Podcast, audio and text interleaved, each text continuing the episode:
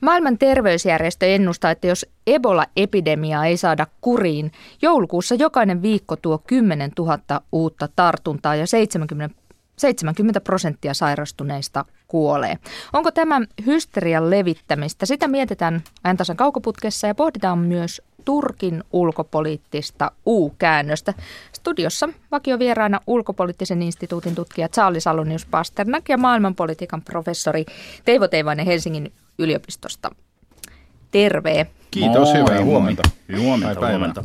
Aluksi lyhyesti tuosta länsinaapuri viidettä päivää jatkuvasta sukellusvenejahdista. Charlie, turvallisuuspolitiikan asiantuntija. Minkälaisia päätelmiä olet tehnyt? Oletko tehnyt päätelmiä Ruotsin puolustuskyvystä tai vaikkapa Venäjästä? No tietenkin voi sanoa, että lopullisten päätelmien aika ei ole vielä, mutta ähm, hyvin selvästi sen voi jo todeta, että Ruotsi, on, Ruotsi kokee tämän äärettömän tärkeäksi, äh, ehkä liittyen vähän te, heidän puolustuskyvyn äh, keskusteluun sekä Ruotsin sisällä että ulkopuolella. Ja kyllähän se on huomion arvio, arvoista, että Ruotsi on joutunut laittamaan suurimman osan laivastostaan tähän yhteen oikeasti aika pieneen operaatioon.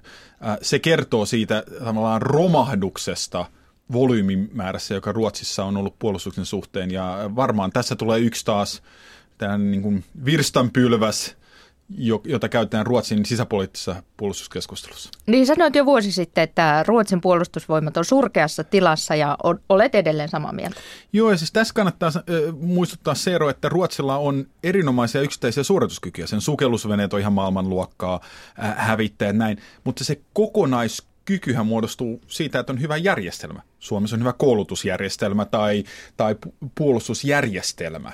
Ja tämä on puuttunut Ruotsilta nyt jonkun aikaa. Eli sukellusvene, tämä niin kuin kyky etsiä niitä oli erittäin hyvä. Sitten otetaan pari palikkaa sieltä pois ja kokonaisuus romahtaa sen jälkeen, vaikka joitakin yksittäisiä hyviä suorituskykyjä olisi jäljellä. No jos venäläinen, tämä on tietysti spekulaatiota, mutta jos venäläinen... Täysin, suke... mutta todennäköistä.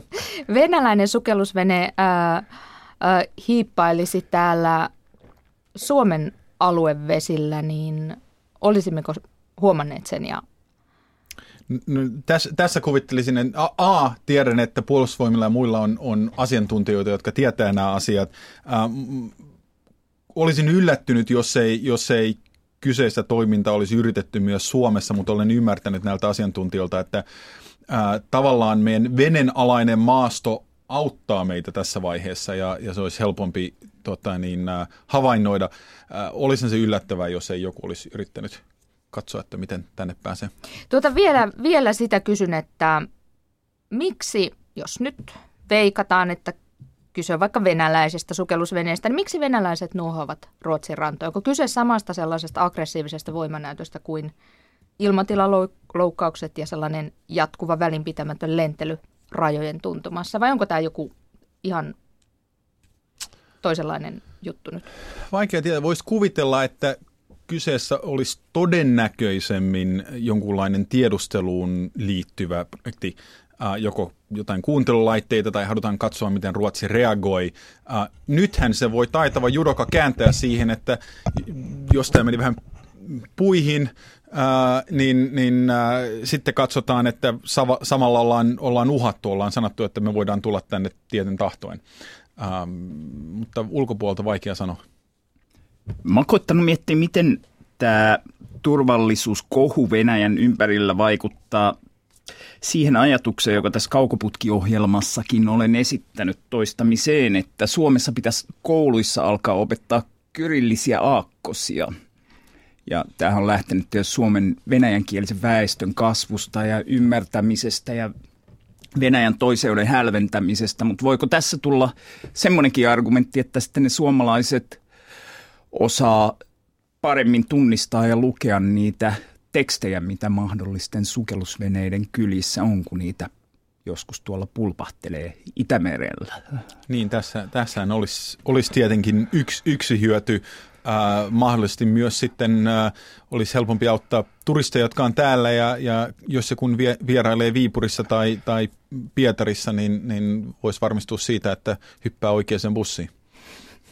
Joo, että hyvä... on, se lähtökohta on ollut tälle mun Niin, toivotaan menestystä. Mennään seuraavaan aiheeseen. Se ei ole mukava, se on, liittyy siis Ebolaan, verenvuototauti. Ebola leviää edelleen Länsi-Afrikassa. Maaliskuussa kuolleita oli 60 ja kuusi päivää sitten 4500 maailman terveysjärjestö nämä luvut kertoo. Ja kuolleita on enemmän kuin kaikissa aikaisemmissa epidemioissa yhteensä. Siis näitä Ebola-epidemioita on ollut sitten taudin löytämisen, eli 70-luvun puolivälin, niin vajaat 20 epidemiaa, mutta aiemmin sairastuneet ovat olleet kylien tai pikkukaupunkien asukkaita. Silloin ei liikuttu niin paljon, oli paljon helpompi eristää se epidemia alkuunsa. No, nyt on varoitettu, että ei saa hysterisoida, ei saa levittää hysteriaa ja muistutettu, että Ebola leviää vain ruumiin nesteiden välityksellä, eli ei leviä helposti, mutta luvut ja etenkin nämä tulevaisuutta koskevat ennusteet ovat kyllä aika karuja. Millä mielin te seuraatte tätä uutisointia? Vaikuttaako se hysteeriseltä? Uutisointia ja, ja muuta suhtautumista. No kyllä jos katsoo vaikka miten Yhdysvalloissa kuulee, että jossain kouluissa kehotetaan valmistautumaan tähän, niin kyllä siinä sen tyyppistä viruspaniikkia on mukana, johon sekoittuu sitten rasismia ja köyhien pelkoa ja muukalaiskammoa ja kaikenlaisia tällaisia aineksia, mutta mä en usko itse, että tästä, vaikka tämä todennäköisesti leviää vielä, niin mitään semmoista tämän vuosisadan suurinta epidemiaa tulee, mutta mutta näitä on aika hyvä pohtia, koska jollain vähän äkäsemmin leviämällä taudilla, niin meillä saattaa olla aika tiukat paikat vielä joskus edessä. Yhdysvalloissa on vaadittu molemmissa puolueissa aika äänekkäästi lentojen keskeyttämistä Yhdysvalloista ö, tuonne, tuohon osaan Afrikkaa. Onko Charlie vaalikuumeesta kyse?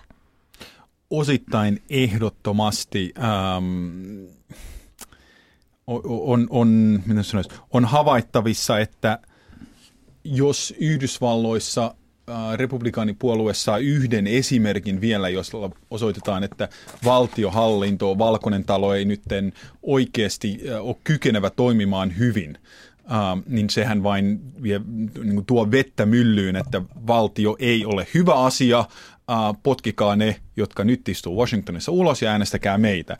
Eli sataa vain, vain tavallaan republikaanien laariin.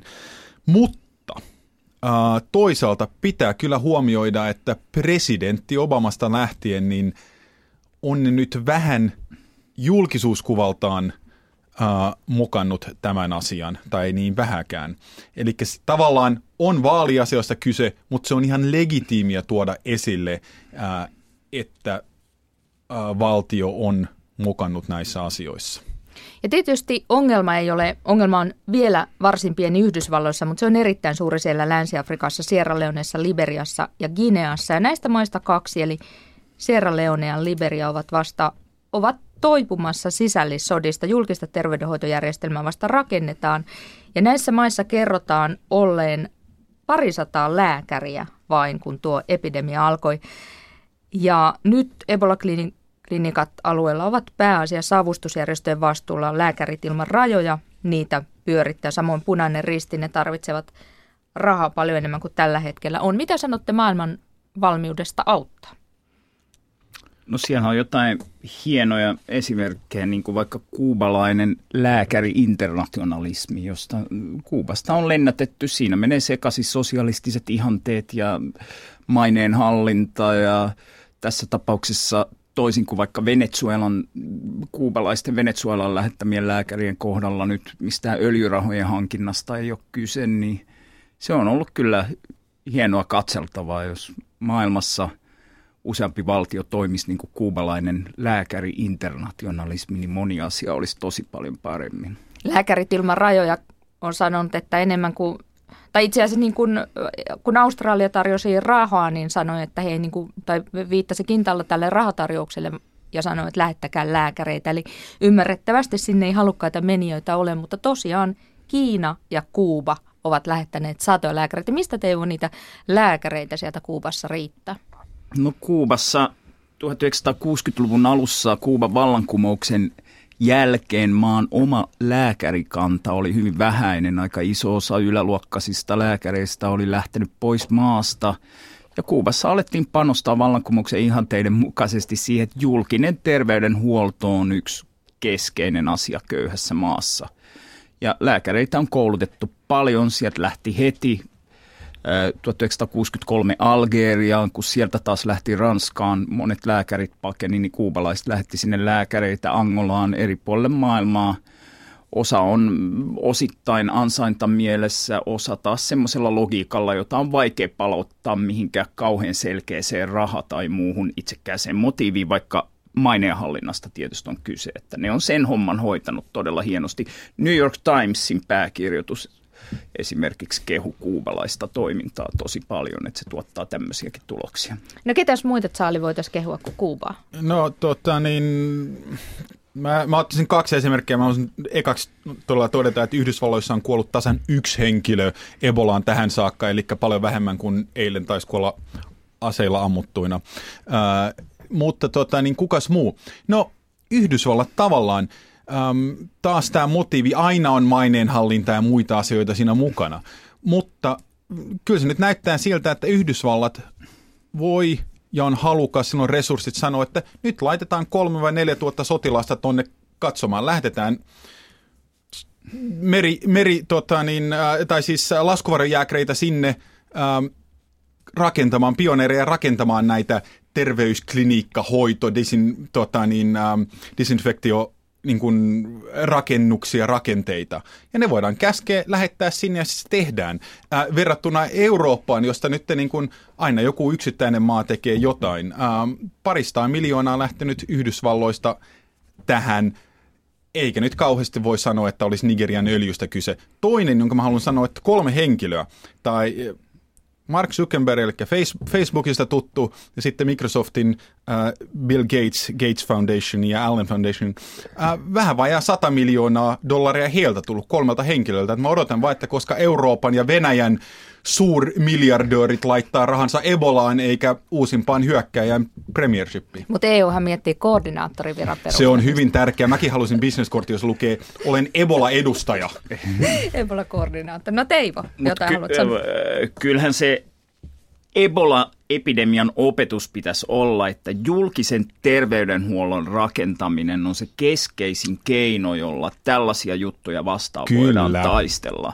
Ja, ja siinä mm. niin kuin tämmöiset kurjistamis talouspolitiikat, julkisen sektorin alasajo, kansainväliset rahoituslaitokset. No niin, päästiin Teimon suosikkiaiheeseen, mutta yritän saada hänet takaisin se, tähän. Sieltä se löytyy. Siis toivottavasti ja. löytyy myös halua esimerkiksi ottaa näistä maista Yhdysvaltoihin ilmaiseksi Yhdysvaltojen parhaimpiin lääkärikouluihin, Harvard Medical School ja muihin, lääkäreitä ja muita opiskelemaan, koska sitähän tarvitaan. Ja sitten saat tulla ilmaiseksi Yhdysvaltoihin, mutta sun on pakko mennä takaisin omaan maahan auttamaan sen maan terveydenhuollon rakentamista. Joo, ja vielä jos puhutaan uhreista, niin hyvä muistaa, että suurin osa Ebolan uhreista kuolee muuhin, muihin tauteihin kuin Ebolaan.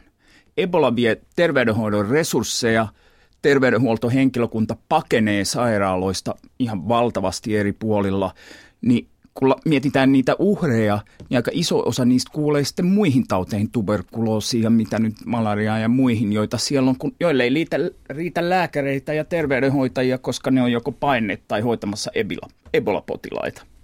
EU tosiaan perustaa koordinaattoriviran, mutta on myös luvannut 500 miljoonaa euroa rahaa. Suomi antaa 7 miljoonaa YK Ebola-rahastoon ja Suomessa ulkoministeri on nimennyt erityisedustajan Ebolan taltuttamistyöhön. Hän on ulkoasian neuvos Tiina Jortikka-Laitinen.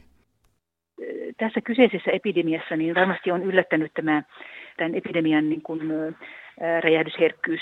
On ajateltu, että että se pystyttäisiin ehkä tämmöisillä perinteisimmillä keinoilla pysäyttämään, mutta tämä pysäyttäminen ei nyt toistaiseksi ainakaan vielä ole onnistunut. Eli tällä hetkellä tämä päätehtävä onkin saada pysäytettyä epidemia tuolla Länsi-Afrikassa. Ja, ja, ja sinänsä tämä, näitä epidemio, epidemioitahan on ollut ja, ja niitä varmasti tulee olemaankin, mutta, mutta tässä tietenkin tämä haaste tulee myös siitä, että näillä mailla itsellään on hyvin heikko kapasiteetti reagoida, että kyseessä on maailman hauraimmat, hauraimpia valtioita, valtioita, joiden oma järjestelmä on heikko. Ja, ja siihen sitten tämä epidemian niin leviämisherkkyys niin, niin, niin ovat luoneet yhdistelmän, johonka, johonka nyt sitten on tavallista hankalampi pureutua. No on selvää se, että tarvitaan raha näiden klinikoiden pystyttämiseen ja tarvitaan avustustyöntekijöitä, lääkäreitä, sairaanhoitajia. Entä sitten tällaiset keinot kuin matkustuskiellot Ebola-alueelle tai matkustuskiellot sieltä tuleville, siis että, että muihin maihin ei päästetä Ebola-alueelta tulevia, niin kuin jotkut, esimerkiksi Etelä-Afrikkahan on sulkenut rajansa ja Senegal muistaakseni, niin ollaanko näistä, käydäänkö näistä keskustelua tai kiistelläänkö että miten tulisi toimia tällaisten keinojen kanssa? No on hyvin vaikea nyt ennakoida mitään näitä pidemmälle meneviä järeämpiä keinoja. Tässä vaiheessa on kohdistettava kaikki tarmo siihen, että saadaan se epidemia siellä paikalla pysähdytettyä ja leviäminen estettyä näillä keinoilla, joita, joita tässä jo käytetään. Ja, ja sinänsä nämä lähtötarkastukset varmasti on tehokkainta tehdä täällä, tuolla lähtömailla, lähtömaissa ja lähtöalueilla ja, ja pyrkiä siihen, että ei mitään sen järjempiä keinoja sitten tarvitse ottaa käyttöön. Ja, ja pidetään tärkeänä myös todellakin sitä, että nämä maat eivät eristäydy ja niitä ei eristetä millään tämmöisillä järeillä kielloilla ja, ja liikkumista rajoittavilla määräyksillä. Minkälaisia seurauksia sillä eristämisellä olisi? Ne lisäävät tätä alueen epävakautta entisestään. Yhteiskunnallinen vakaus horjuu. Siellä tulee myös taloudellisia haittavaikutuksia, kun tietyt tavarat lakkaavat tulemasta ja, ja sillä saattaa olla myös esimerkiksi ruokaturvaan liittyviä vaikutuksia. Näissä maissa on kyllä nähtävissä tämmöistä liikehdintää, levottomuutta ja myös tämmöistä yleistä huolta siitä, että kun nämä maat nyt leimautuvat Ebola-maiksi, niin, niin se jo itsessään on tämmöistä itsestään itseään toteuttavaa eristämistä ja, ja, ja aiheuttaa muun muassa taloudellisia menetyksiä. Nähdään, että siitä tavallaan tämmöisestä leimasta irtipääseminen tulee olemaan sitten hyvin pitkäaikainen tehtävä ja sillä todellakin voi olla hyvin pitkälle eteenpäin meneviä haitallisia vaikutuksia. Ulkoasiainneuvos Tiina Jortikka-Laitinen sanoi siinä, että maine Ebola-maana tulee, tulee vaikeuttamaan näiden Länsi-Afrikan maiden tulevaisuutta vielä pitkään. Osaatteko nähdä millä tavalla? No itse ehkä reflektoin sitä kriisinhallintaoperaatioiden kautta, joka on tietenkin EUn oma ää, kukkanen. Ähm, mikä maa nyt haluaisi olla vuosikymmenen tai kaksi kriisinhallintaoperaation kohteena, kyllä sekin leimaa. Ähm, ymmärrän huolen, äh, mutta olen tosi iloinen kuulla, että ehkä nyt keskitytään siihen akuutimpaan osaan, kun mietitään, että äh, saako yksittäinen maa ehkä turisteja tai kauppaa vuosikymmenen tai kahden kuluttua yhtä hyvin tehtyä. Tuossa ulkoasianneuvos sanoi, että eristäminen vaikuttaa näiden äh, Ebola-maiden ihmisten elämää entisestään tietenkin. Mutta esimerkiksi Kenia ja Etelä-Afrikka niin ovat keskeyttäneet lennot tuolle alueelle. Senegal on sulkenut rajansa. Ymmärrättekö yhtään näitä maita, näiden maiden johtajia? No, siis ehkä jos on jos koetaan, että niissä maassa ei ole terveydenhuollollisia resursseja, jos epidemia laajensi sinne, niin, niin, niin on oma päätös ja kyllä mä veikkaisin, että on tilanteita, joissa sitä ruvettaisiin miettimään Euroopassakin. Joo, tässä tilanteessa en näe mitään syytä, että Eurooppaan pitäisi lentoja rajoittaa tuolta alueelta, mutta tosiaan, jos ennakoidaan jotain tulevia epidemioita, jos, jotka saattaa olla paljon pahempia kuin tämä Ebola-epidemia, niin totta kai rajojen osittainen sulkeminen on mahdollinen toimenpide. Onko teillä sellainen käsitys, että tulevaisuudessa nämä asiat ovat vielä monta kertaa edessämme, vaikkei tässä kansanterveys asiantuntijoita olla, mutta... No kyllä mä uskon, että ihan myös tuommoinen biologinen sodankäynti ja siihen liittyvät uhat on ihan todellisia uhkia siinä mielessä, että me saatetaan kohdata niistäkin aiheutuvia epidemioita. No luonto on nyt on soittanut aika monen kymmenen tuhannen vuoden aikana, että se, se osaa tavallaan balansoida itseään, niin, niin eiköhän me nähdä jotain myös ja katsotaan, ollaanko tarpeeksi fiksuja ihmiskuntana kohtaan se. Suomessa on hyvä muistaa, että täällä oli Espanjan tauti, joka nyt ei sitten Espanjan mainetta kuitenkaan ihan kokonaan silloin romahduttanut 1918-19. Suomessahan kuoli valtava määrä ihmisiä siihen aikaiseen väkilukuun nähden. Oliko niitä parikymmentä tuhatta yhteen flunssaan? Ja tällaisestakin tilanteesta aina joku hyötyy niin kuin sodista ja, ja, ja tällaisista epidemioista, mitä kumihanskoja valmistavien malesialaisyritysten osakkeiden arvon nousu. Kiitos. Tällaisen uutisen luin.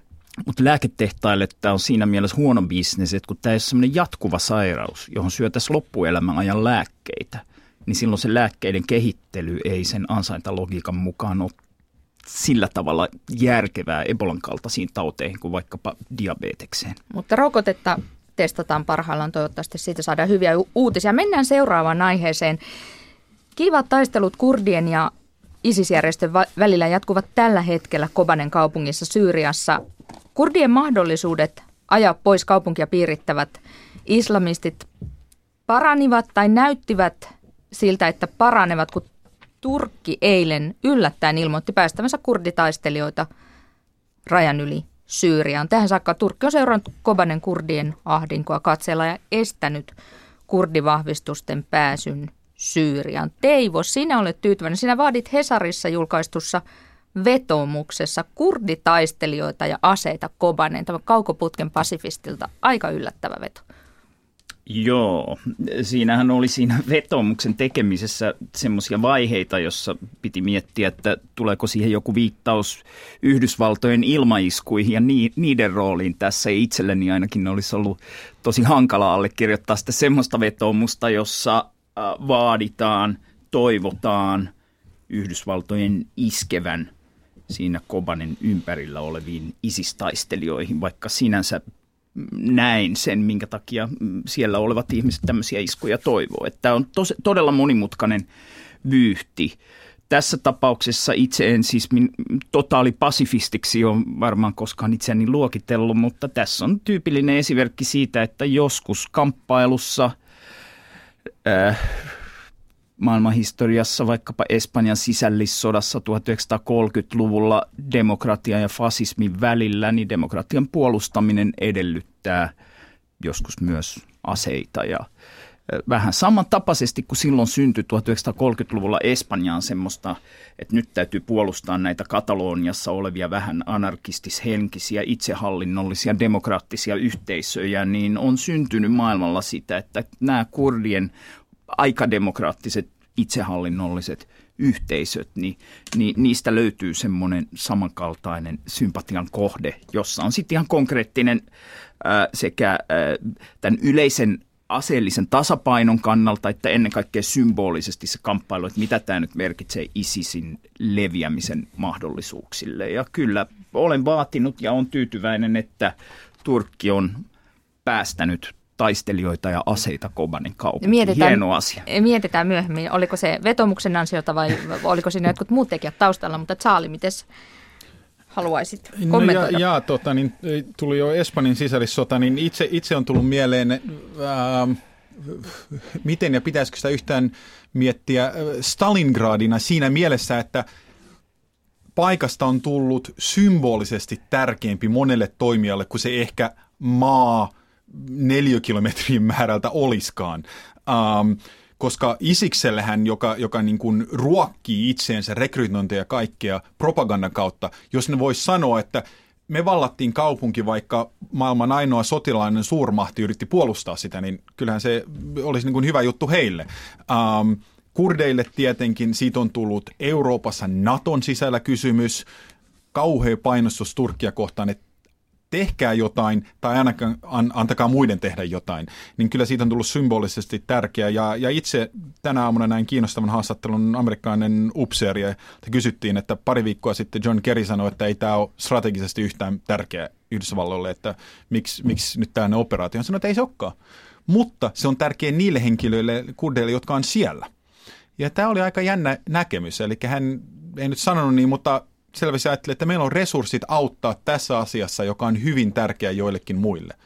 Mik, mik, miksei niin tehtä sitä? Tuota, tässä vetomuksessa, jonka Teivo ja kymmenet muut poliitikot, toimittajat, mielipidevaikuttajat allekirjoittivat, niin todettiin tai vedottiin Suomen lupauksiin edistää ihmisoikeuksia, kaikki, ihmisoikeuksia kaikkialla maailmassa. Näetkö Saali myös niin, että ihmisoikeuksien edistäminen vaati sitä rajan avaamista, sitä, että ne kurdivahvistukset ja ne aseet pääsevät sinne Kobaneen? No, vaikea sanoa, mutta kerta Turkki on hyvin avoimesti päästänyt vastapuolen taistelijoita aseita tulla, eli Isiksen läpi sieltä, niin, niin tuntuisi näin niin kuin, jos, jos, jos humanitaarisen lain yksi kappale voisi olla, että kaikkia kohdellaan samanarvoisesti, niin voisi tietenkin ajatella, että tämä oli niin kuin, äh, mitä piti tehdä. Että raja on joko auki tai kiinni, mutta ei niin, että se on auki joillekin. No eikö punainen risti auttaa kaikkia yhtä, yhtä, yhtä puolen, oli, oli sitten minkä puolen taistelija tahansa. Niin a, a, a. Yhdysvaltojen punainen risti, menepäs niiden kotisivulle, ne suoraan sanoo, millä kaikilla tavoilla ne tukee Yhdysvaltojen asevoimia kaikkialla maailmassa. Eli ei pidä paikkaansa. Yhdysvaltojen punainen Ai, risti ei ole puolueeton. Tarkistetaan se heti ohjelman jälkeen, mutta mikä sai Turkin muuttamaan mieltään? Tämä oli tosi aikamoinen U-käännös Turkin ulkopolitiikassa. Oliko, painostiko Yhdysvallat... Öö, EU-tuomioja puhui, että jäsenyysneuvottelut Turkia EU välillä käynnissä ei tältä kohta ystäviä löydy, jos, jos Turkki jatkaa, jatkaa toimintaansa. Vai oliko se, no tuskinpa kuitenkaan Turkin kurdien mielenosoitukset tätä? No kyllä, Osaatteko yhtään kaikki nämä vaikutti. Ehtihän ne siinä käydä välillä pommittamassa kurdien asemia PKK, siellä jossain muualla, että tavallaan siinä oli varmaan jonkinlaista kompromissia, että käydään nyt ensin pommittamassa noita tuolla ja sitten voidaan myöntyä tähän, jos, joka Turkkia siis huolestuttaa, jos kurdien joukot mm, vahvistuu sotilaallisesti ja tota noin, niin siinä mielessä hankala päätös sisäpoliittisesti myös Turkissa. No miten Yhdysvalloissa ajatellaan siitä, että Turkki ei edelleenkään salli Yhdysvaltain käyttää näitä ö, Turkin lentokenttiä, kun USA tekee ilmaiskuja isistä vastaan?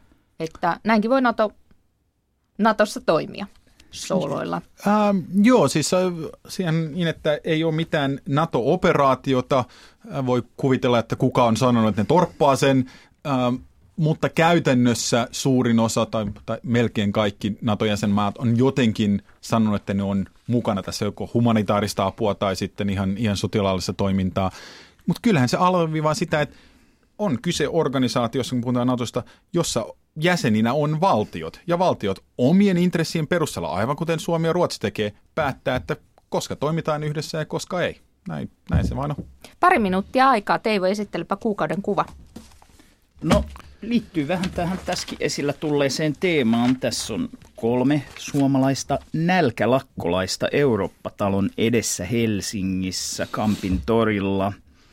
Ja he olivat siellä joitakin päiviä nälkälakossa teltassa vaatimassa Suomelta ja EUlta todellakin toimia tämän Kobanen joukkomurhan estämiseksi. Ja ehkä valitsin tämän kuvan myös äh, sen takia, että kyllä äh, kansalaistoiminta, kansalaisliikehdintä on vaikuttanut maailmaan eri vaiheissa paljon. Me ei tietenkään voida väittää, että just näiden nälkälakko oli yhtenä syynä sille, että nyt Turkki avasi nämä rajat, mistä äsken puhuttiin, mutta tämän tyyppinen pyyteetön kansalaistoiminta pitää näitä ajatuksia hengissä. Olisiko ilman, että olisi tämän kaltaisia kansalaistoimijoita eri puolilla maailmaa aika paljon erilaisissa mielenosoituksissa, niin olisiko syntynyt sitä painetta, joka johtaa siihen, että Turkki eilen avasi sen rajansa. Nämä on mielenkiintoisia mm, kysymyksiä historian kulusta, mutta mä itse uskon, että tämmöisillä tekijöillä on myös maailmanpoliittista merkitystä ja yhteiskunnalliset liikkeet, protestiliikkeet on merkittävä maailmanpoliittinen toimija, joka on liian ää, väheksytty perinteisessä alan tutkimuksessa ja keskustelussa. Ei voi olla kun, kun samaa mieltä. Joskus väheksytään sitä, että, että vain kymmenet tuhannet on laikannut jotain Facebookissa, mutta jos se sitä kautta tulee mediaan ja poliitikon tietoisuuteen ja joutuu miettimään, että nyt pitää ottaa kantaa, mikä on mun, mikä on mun kanta tässä ja miten mä päätän, niin onhan siellä vaikutusta. Kyllä. Yes, yes we can. No niin, kiitos oikein paljon. Nyt on kello kohta niin paljon, että on aika pikkujutun, eli pitää päätellä ajantasan kaukoputki. Kiitoksia jälleen kerran ulkopoliittisen instituutin tutkija Charles Alonius Pasternak ja maailmanpolitiikan professori Teivo Teivainen. Lämmin kiitos. Samoin, kiitos.